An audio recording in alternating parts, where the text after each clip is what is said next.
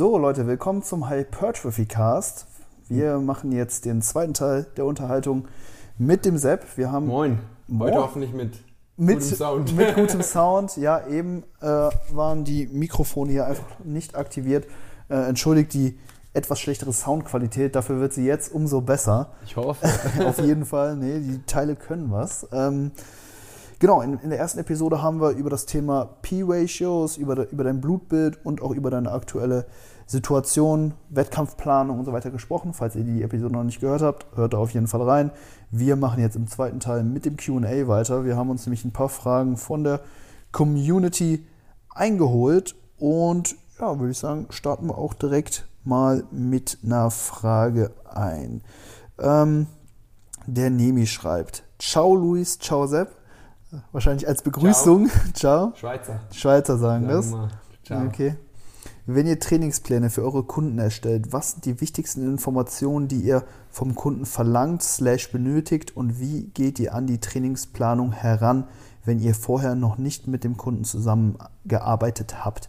Ihr wisst noch nicht viel, wie viel Volumen der Kunde verträgt, ob das Volumen überhaupt bei dem Muskel ankommt, etc. etc. Eure Sichtweise würde mich mega interessieren. Danke euch. Liebe Grüße, Nemi.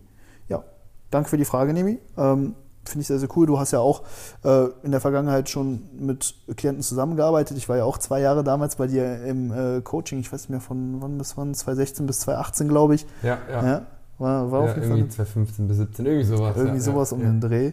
Ähm, ja, kannst, Damals. damals, ne? Kannst dich noch so ein bisschen an die Zeit zurückerinnern, wo du so Ja, one-on-one voll, mit den klar, Leuten. natürlich, klar. Ja? Also das Wichtigste ist eigentlich immer, was machst du bisher und wie waren deine Ergebnisse. Mhm. So, wenn der Klient dir das nicht bieten kann, eigentlich kann man es immer, weil meistens ist man ja unzufrieden irgendwie und Ja. sagt, guck mal, ich mache einen Dreier-Split, trainiere den Bizeps so und so, kommt nichts bei rum. Mhm. Und dann nimmst du halt diesen Plan und fragst erstmal so, keine Ahnung, fühlst du dich eher überlastet, unterlastet, ne? Und kannst so eventuell schon mal herausfinden, ob, unabhängig davon, ob der Trainingsstress ankommt, ob Mhm. die Person überhaupt genug Volumen absolviert oder vielleicht chronisch zu viel macht. Ne?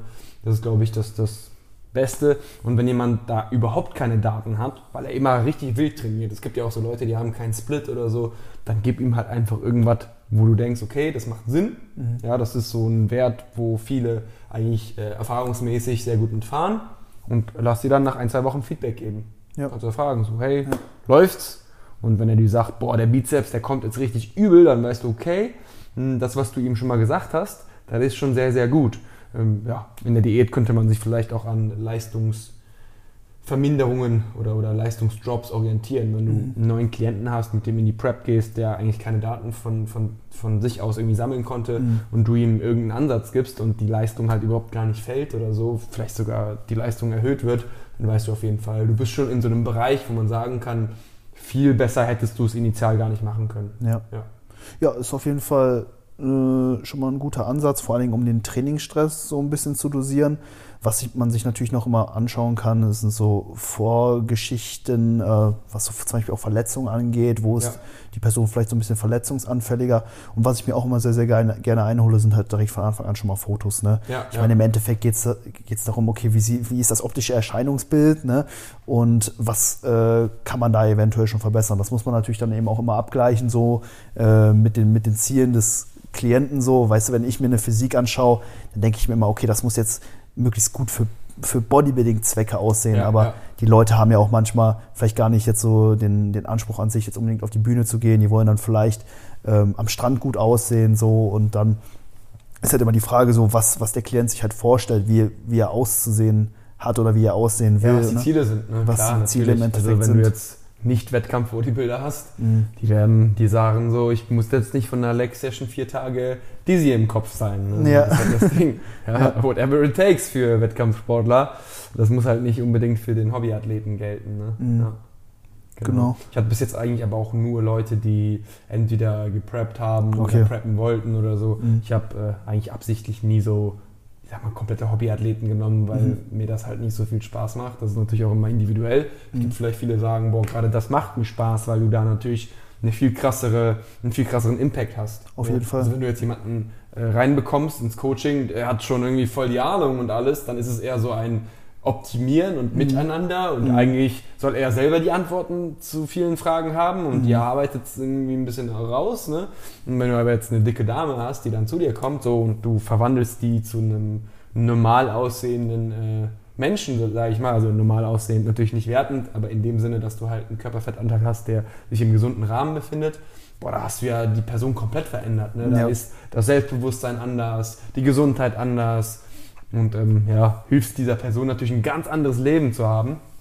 Und das ist halt in dem Wettkampfsport meistens nicht so. Also der Ja. Impact ist halt nicht so unglaublich riesig im Vergleich zu äh, ja, dem Average Joe, den man dann halt coacht. Das stimmt, das Also ich kann auch deswegen auch verstehen, dass viele sagen, boah, das macht mir, gerade das macht mir mehr Spaß. Mhm. Nee, ich habe auch, ehrlich, also ich habe so beides so ein bisschen mit drin. Ich habe Wettkampfathleten, ähm, auch drei starten jetzt auch dieses Jahr im Herbst zum Beispiel. Und dann habe ich aber auch Leute, die ähm, jetzt vielleicht erst Trainingserfahrung von ein bis zwei Jahren haben. Ja. Ne? Und da merkst du natürlich auch, dass du da viel mehr Einfluss nehmen kannst und natürlich auch noch viel mehr Optimierungspotenzial hast als bei einem Jungen, der halt schon fünf, sechs Jahre Ja, oder so ja, am. Eisen ist, ne? ist klar. Und selber Ja. eigentlich schon andere Leute coachen könnte, aber halt dieses objektive Auge noch braucht. ne? Mhm, Genau, Sinne, ja. genau. Ja, deswegen macht mir das äh, echt mega viel Spaß, weil da, mer da siehst du dann halt auch die Entwicklung halt Ja. total krass. Ne? Ja.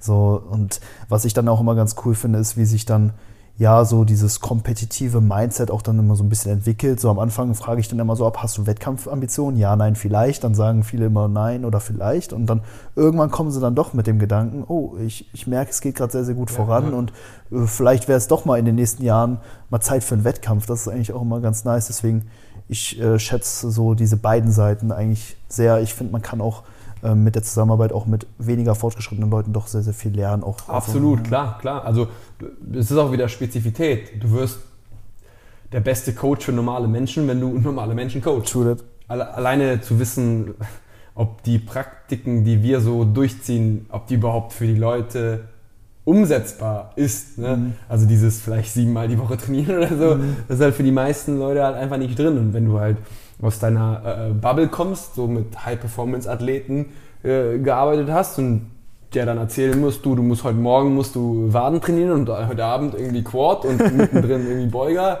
dann sagt die, nee, ain't gonna happen, so, weißt du. Deswegen wirst du da auch natürlich viel besser. Ne? Und wenn du halt, ja, dahingehend der beste Coach werden willst, dann musst du auch genau dieses Klientel ähm, bedienen und auch mit denen Erfahrungen sammeln und auch ja, dort lernen. Da Ja. gebe ich dir recht, ja. Spezifität ist King, ne? Immer, Immer. egal in, welcher, in welchem Aspekt des Lebens, Ja. auch im Coaching. Auch im Coaching, klar. Ähm, ja, bei mir ist es jetzt so, ich coach jetzt aktiv seit Anfang 2019. Ja.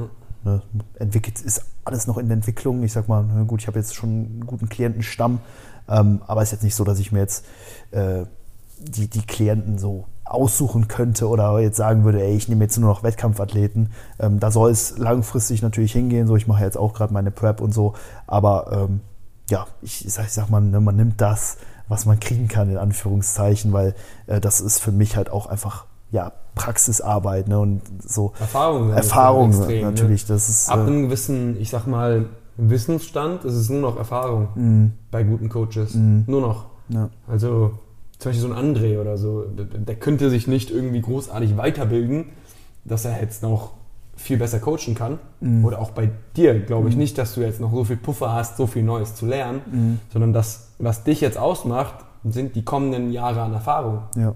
Ja. Ich könnte jetzt nicht sagen, du liest das Buch oder so, ne? Mhm. Ich weiß nicht, wie fit du jetzt in Anatomie bist oder so, aber da könntest du vielleicht noch was machen. Aber wenn du das jetzt auch noch drin hättest, dann, dann hast du eigentlich alles Relevante, was du, was du wissen musst und wann du welche Formel, sag ich mal, einsetzt oder Mhm. welche Schublade aufmachst. Das ist ja super viel Intuition und Gefühl und Erfahrung. Ne? Ja, genau, da merke ich auch, dass sich das da immer so ein bisschen mehr hin entwickelt. Ähm, auch, ja, so am Anfang war das halt alles geprägt, so sag ich mal, von sehr theoretischen Informationen. Ne? Was sagt jetzt auch die Studienlage äh, zu einem bestimmten Sachverhalt? Und jetzt bin ich halt in der Lage, halt auch meine eigenen äh, Studien, sage ich mal, so ein bisschen an meinen Kunden halt durchzuführen Klar. und sammle halt dann meine Datensätze, die ich dann auch eben wieder äh, anwenden kann. Ne? Und ja, wie, ne, wie du sagst, es ist halt einfach die Erfahrung, die Ja. als im Coaching halt enorm äh, relevant ist. Und ja, ich wollen wir zur nächsten Frage Ja, übergehen? sicher. Ich glaube, ich So glaub, ein die haben jetzt ausführlich Ja, ja, sind noch ein bisschen abgewichen, aber Nemi, äh, Grüße, Grüße gehen raus an die Schweiz. Ähm, hoffe, das hat dir geholfen. Ähm, der Thomas Kasian Schütz fragt: Hallo. Hallo. Was, was würdet ihr jemandem empfehlen, wenn er oder sie die erste Wettkampfdiät ohne Coach machen möchte? Beziehungsweise mit welchen Bereichen sollte man sich auseinandersetzen und was sollte man alles beachten? Also Posing. Oh ja. Ist wahrscheinlich das Wichtigste. Also mhm. eine Diät hinzubekommen ist das eine. Ein bisschen Rechnerei am Anfang, ne? Ja, also du musst eigentlich nur wissen, wie viel du abnehmen mhm. musst, that's it. Mhm. Und dann musst du halt einfach nur dich an den Plan halten und dann gegebenenfalls die Anpassungen richtig wählen. Mhm.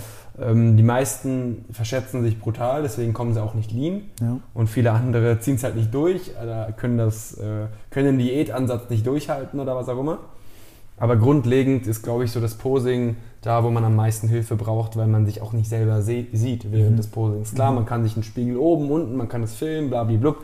Aber am Ende des Tages diese Feinheiten alleine zu lernen, ist schon schwieriger, ja. finde ich.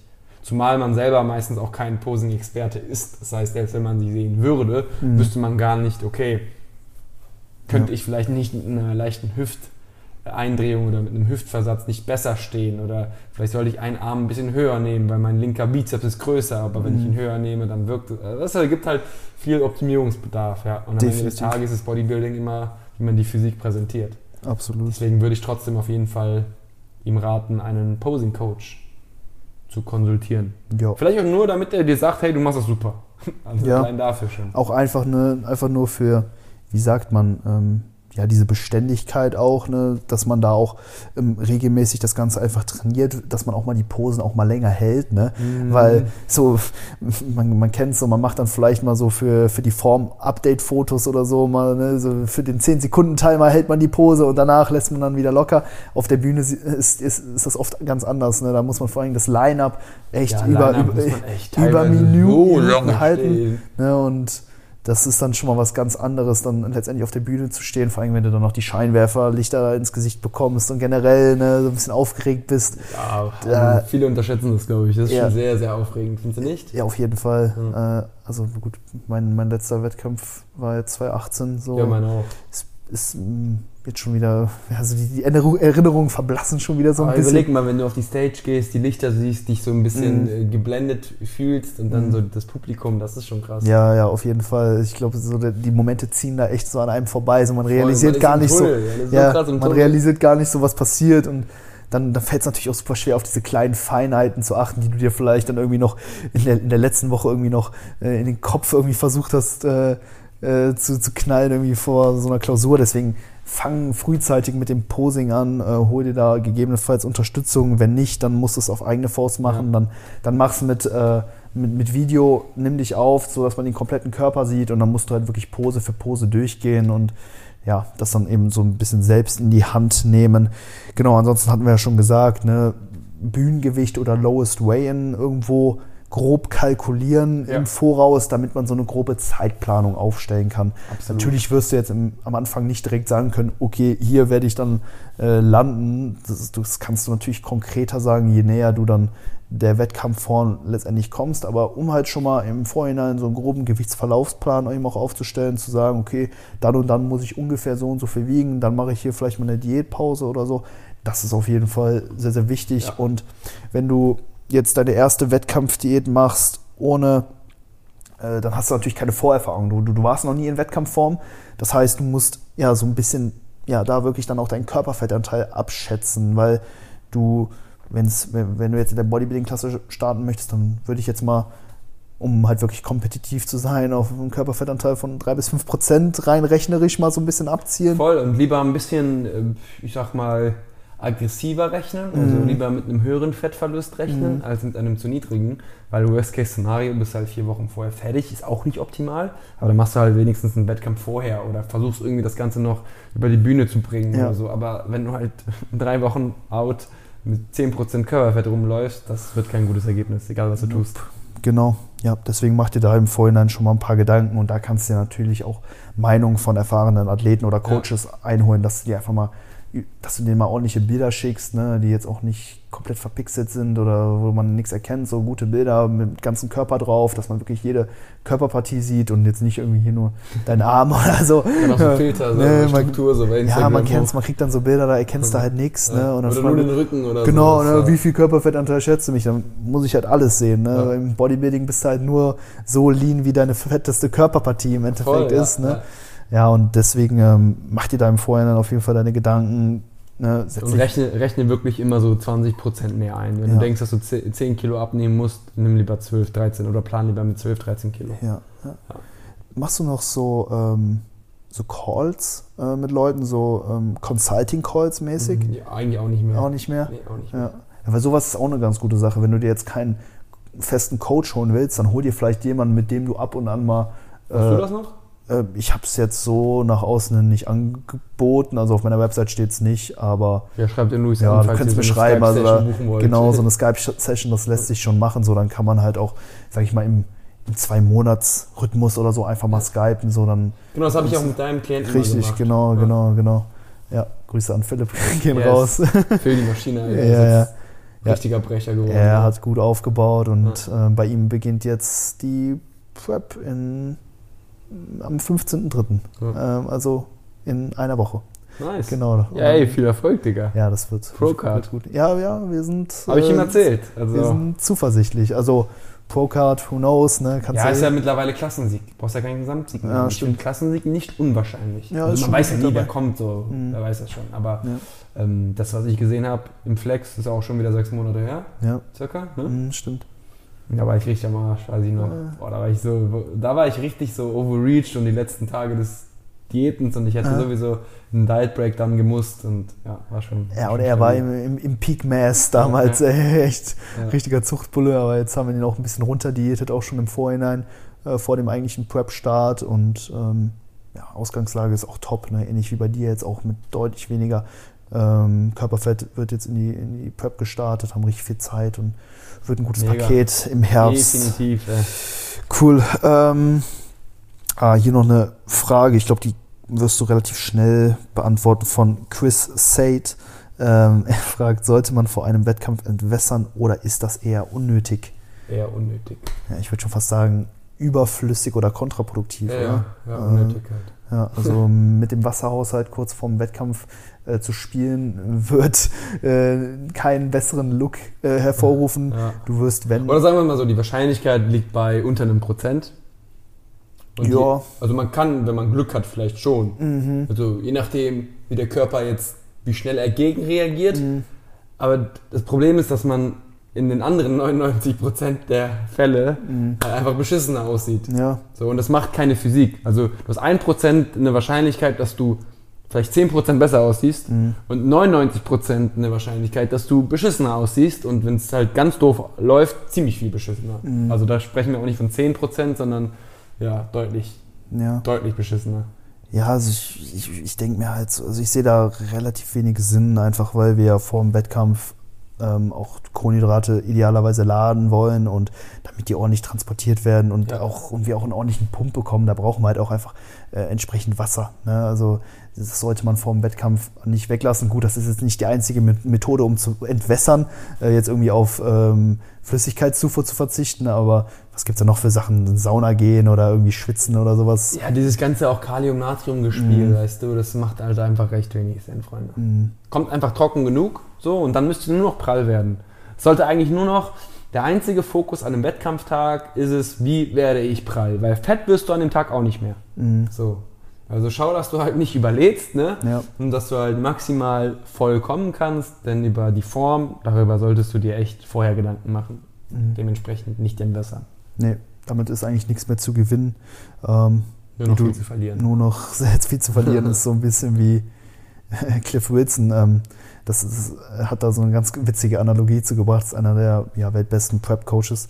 Ja. Ähm, aber jetzt nicht in Bezug auf die, äh, nicht auf das Entwässern, sondern generell so auf die Peak Week, dass das so ein bisschen wie äh, Klauen im, in der Tankstelle ist. So, du kannst nicht viel durch, äh, Ja, ja, durch, durch so eine. Peak Week gewinnen. Du willst dir dann Ja. höchstens einen Snickers, zwei Genau, Euro oder du kannst sonst- gespart, aber die Wahrscheinlichkeit, dass du dann hops genommen wirst, ist ja da und dann hast du Genau, größere Probleme. deswegen, das ist, glaube ich, beim Entwässern nochmal ein bisschen, noch mal ein bisschen extremer, deswegen äh, würde ich auf jeden Fall eher von abraten.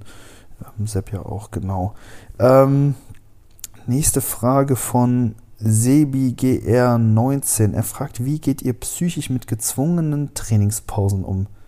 Ähm, Finde ich, find ich eine witzige Frage, ähm, weil Weinen. ja, äh, so, also ich, ich denke mir, sobald das Ganze gezwungen ist, dann liegt das ja auch nicht mehr in meiner Hand, die Entscheidung. Ja. Dann, dann, dann muss ich ja pausieren. Also keine Ahnung, ich werde jetzt vom Auto überfahren, so, ich liege im Krankenhaus.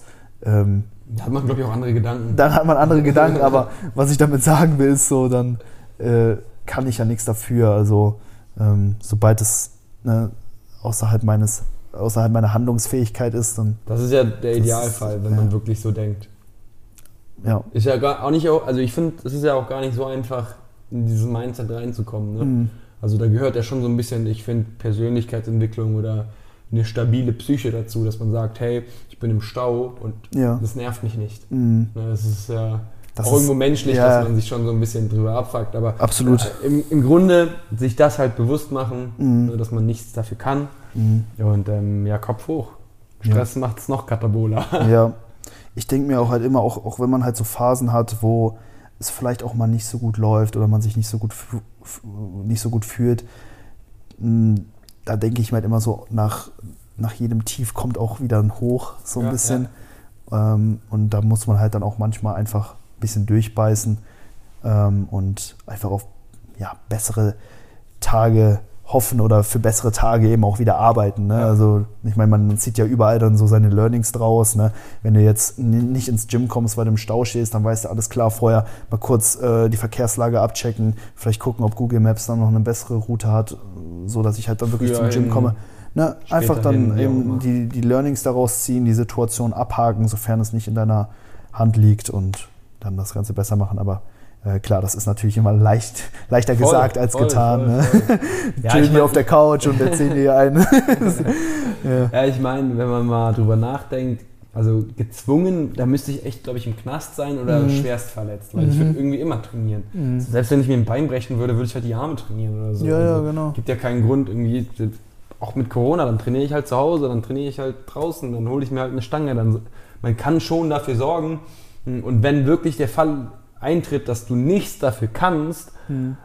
boah, selbst wenn du im Knast bist, kannst du ja was dafür jetzt Ist halt so. nicht äh, vorher diese illegale Ja, Scheiße müssen, ne? Knast-Workout oder, Ja, oder da im kann man Knast. auch, da kann man, ja auch, also, liften. Ja. Kann man auch liften. Ja. Ja.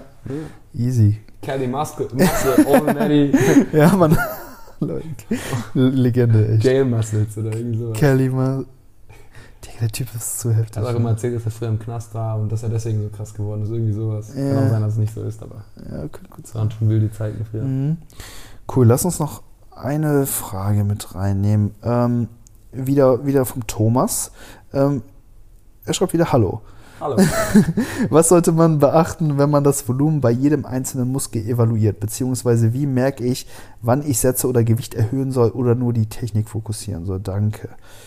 Ähm, vielleicht beschränken wir uns erstmal auf den ersten Part einfach. Was sollte man beachten, wenn man das Volumen bei jedem einzelnen Muskel evaluiert?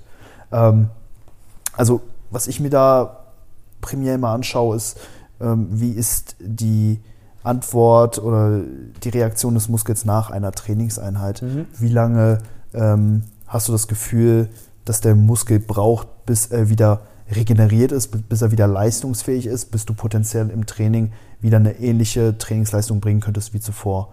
Ähm, und wenn du halt merkst, ey, so nach, nach 24 Stunden spürst du nichts mehr, keine Soreness, du hast keinen Muskelkater mehr, du denkst, okay, ähm, ich könnte jetzt wieder eine produktive Einheit schieben, wieder Bankdrücken machen, so dann äh, hättest du das Volumen potenziell in der, der Einheit davor erhöhen können oder du kannst halt früher das nächste Training wieder mit einschieben. Jo. So würde ich es eigentlich sagen. Das ist, glaube ich, der wichtigste Indikator. Ja. Performance generell. ja. Ja. Und Muskelschäden, ne? Genau, das.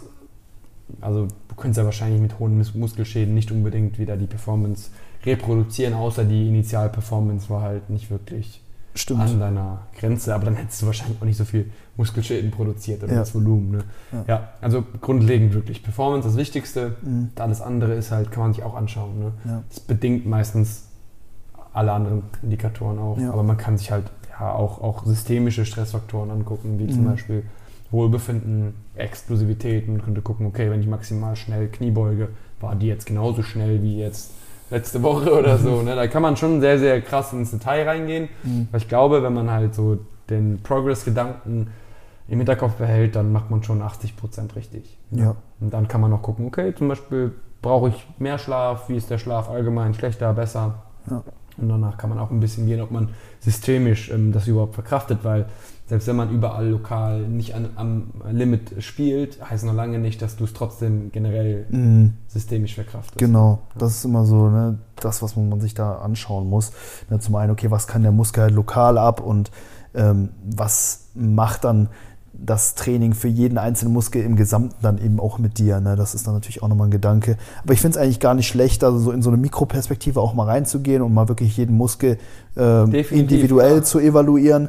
Ähm, vor allen Dingen gerade dann, ne, wenn du halt sagst, okay, so bei, einem, bei einer Muskelpartie, da passt es dann, oder da ist der Progress vielleicht gerade nicht so gut, dass man dann wirklich dann mal so die Regenerationszeit sich dann eben auch anschaut und ähm, dann halt auch ja, gegebenenfalls ähm, den Trainingsstress nach oben oder nach unten anpasst. Wenn du jetzt zum Beispiel einen Muskelkater nach einer Einheit hast, der deutlich länger als drei Tage anhält, dann würde ich sagen, dann wärst du besser beraten, den Trainingsstress runterzufahren, weil bezüglich der Muskelproteinbiosynthese kenne ich jetzt zumindest keine Studien, die irgendwie zeigen, dass sie länger als 72 Stunden erhöht. Ja, ja. 72 Stunden. halt 72 ist so- Stunden maximal, ne? Genau, aber das ist natürlich auch von den Daten sehr, sehr begrenzt. Ich Mhm. habe da letztens ein Video mal zu gemacht, da Okay. gibt es echt nur zwei Studien oder so zu, die äh, überhaupt in Frage kommen würden.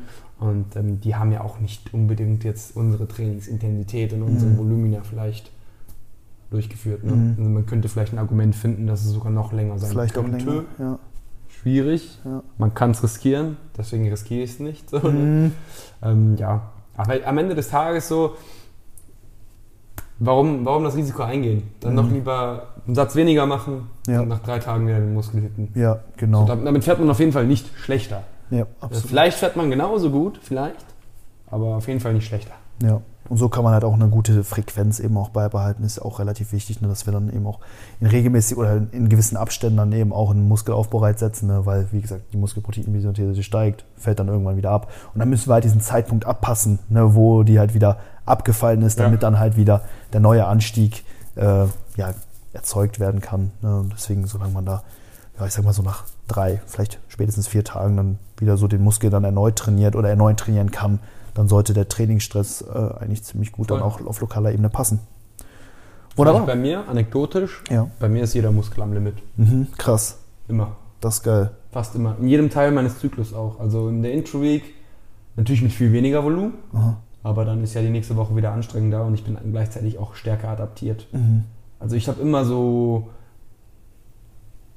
immer leichte Krämpfe im Brachialis gefühlt, immer so leicht verkaterte Quads und so. Eigentlich auch Schultern immer recht schwer. Es gibt eigentlich keine Muskelgruppe, wo ich sagen würde, die spüre ich nie. Das ist ein Traum. Also ich beneide dich, äh, da einfach auch so ein bisschen so dieses Upper Limit mal erreicht zu haben auf lokaler Ebene, dass man auch einfach merkt, okay, mehr Trainingsstress wäre jetzt gar nicht förderlich. Bei mir ist das bei gewissen Muskelgruppen schon arg, wie schnell die einfach regenerieren. Ja?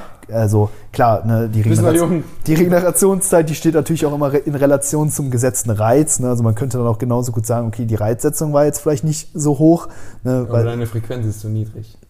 ich habe jetzt zum Beispiel bei, bei den Quads, ähm, bin ja jetzt umgezogen und über die Umzugstage ne, habe ich ein paar mehr Westers eingelegt, als ich eigentlich geplant hätte. So, ähm, und habe das jetzt wieder so ein bisschen aufholen wollen und bin dann äh, mit Ganzkörpereinheiten wieder so ein bisschen eingestiegen. Habe dann zwei Ganzkörpereinheiten gemacht, wo ich immer so mit drei bis vier Sätzen gebeugt habe. Also wirklich Mhm. back-to-back. Und dann am dritten Tag habe ich dann noch eine, äh, eine Quad-Einheit gemacht, äh, eine Push-Einheit mit, mit sieben Sätzen Quads oder so. Und halt erst nach der Einheit mit sieben Sätzen Quads habe ich jetzt so, das, war- das war gestern, habe ich heute so ein bisschen so ein Gefühl im Quad, so dass, dass er halt, dass er halt Ich so habe gehittet ich, wurde. ich hab heute einen Rest-Day, ich habe also ich habe meinen Zyklus jetzt beendet. Ich habe vor drei Tagen Beine trainiert mit sieben Sätzen kurz. Mhm. Und wenn ich durchdrücke, alles, mediales, laterales, alles noch so nicht verkatert, Mhm. aber selbst nach drei Tagen schon angeschlagen. Heftig. Krass. Lena, hi. Hallo. Wir sind fast fertig. Ja, wir sind fast fertig. Komm ruhig Aber rein. du, man sieht dich eh nicht. Ja, kein Problem. Ja, ey, hätte ich gern sowas, aber keine Ahnung, bei mir so ist vielleicht auch die Faserverteilung oder so. Vielleicht bin ich so, mehr. Das ja, war auch früher nicht so bei mir. Das hat sich ja erst in den letzten Jahren so ergeben. Ne? Mhm. Aber deswegen fahre ich auch so hohe Volumina, weil ich halt das, was du erzählst, also weil halt weniger bei mir außer in der Intro-Week einfach nicht zu diesem gleichen Erschöpfungsgrad führt, Ja. lokal. ja, Ja, also ich, mache in der Intro-Week, Mann, mache ich drei Sätze Beuger und habe einen Muskelkater. So. Mhm. Und dann in der Woche darauf mache ich halt sechs Sätze und habe den, fast den gleichen, weißt du. Und in der Woche darauf mache ich vielleicht nicht mehr sechs, sondern sieben und habe immer noch wieder diesen gleichen, der dann zur nächsten Einheit aber wieder abklingt. mhm. Ja. Ja, ist interessant, auf jeden Fall. Ja, ist jetzt nicht so, dass ich jetzt irgendwie krass unter meinen Kapazitäten trainiere, so insgesamt, ne, also steigt mir das Training auch schon so ein bisschen also zu Kopf, ne, das ist so, ähm, auch, auch wenn ich das lokal sehr, sehr gut wegstecke, ist es halt trotzdem enorm belastend, einfach für mein Gesamtsystem. Ja, ne? ja. Hier wieder Stichwort so systemische Ermüdung oder einfach so die äh, Gesamtermüdung aus jeden einzelnen Muskelpartien. Ähm, das ist schon ein ordentliches Pensum. Ich, ich würde echt gerne das mal objektifizieren. Ich würde Mhm. gerne, dass mein Bewusstsein, mein Erschöpfungsempfinden mal in dein Gehirn reingeht Aha. und vice versa. ja, okay, Ob ja, du ja. dann sagen würdest, Digga, wie kannst du überhaupt rumlaufen? So, das ist ja voll fuck den ganzen Tag. äh, Oder ähm, ob es nicht so wäre. Weißt du, was ich meine? Das wäre echt interessant zu sehen. Weil Leni Mhm. Ja. zum Beispiel, ähm, ich fange auch Leni so ein bisschen mehr an zu beraten. Früher Mhm. habe ich das halt nicht gemacht, weil, also meine, meine Freundin, weil ähm, ich, ich mag es halt einfach nicht, egal wer es ist, wenn man halt irgendwas empfiehlt und es wird dann halt nicht durchgezogen. So, da habe ich einfach keinen Bock drauf. So, dann, Mhm. Ja. dann gebe ich halt keine Tipps sozusagen. Ne? Weil du gibst halt deine Zeit und dann versuchst halt die Situation zu analy- analysieren und wenn halt dann am Ende eh das gemacht hat, was sie für richtig hält oder so, dann hätte ich halt keine Lust drauf. Und sie ist jetzt auch die ganze Zeit, boah, fühlst du dich auch immer so? Aha. Also muss man sich wirklich die ganze Zeit so fühlen? Aha. Und ich weiß halt nicht, okay, also, ne, ist halt mein Bewusstsein, ihr Bewusstsein. Vielleicht ist sie ja viel stärker belastet als ich, aber vielleicht bin ich immer so stark belastet Mhm. und ist halt einfach der Standardzustand. Ja, Ne? ja, Das ist halt die Frage. ja. Was dagegen spricht, ist, dass ich mich echt lange nicht mehr verletzt habe. Ne?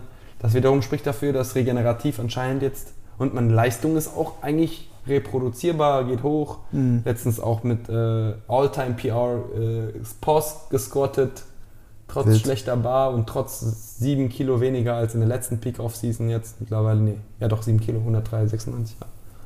Also scheint ja irgendwo. Scheint zu funktionieren. Die Frage ist, hätte es nicht besser funktionieren können? Ja. Ich habe ja auch weniger Volumen probiert. Also ist ja nicht Mhm. so, dass ich direkt so eingestiegen bin. Ja. Ich habe ja schon alles durch. Ich trainiere ja schon seitdem ich 13 bin oder so mittlerweile. Mhm. 15 Jahre fast. Mhm. Oh man. Ja, das ist eine lange Zeit. Oh man. Hier gibt es bestimmt Leute, die sind nicht 15 und die hören zu. Krass. 15, 16 können mir Ja. vorstellen. Ja, wartet mal ab, bis ihr dann 30 seid.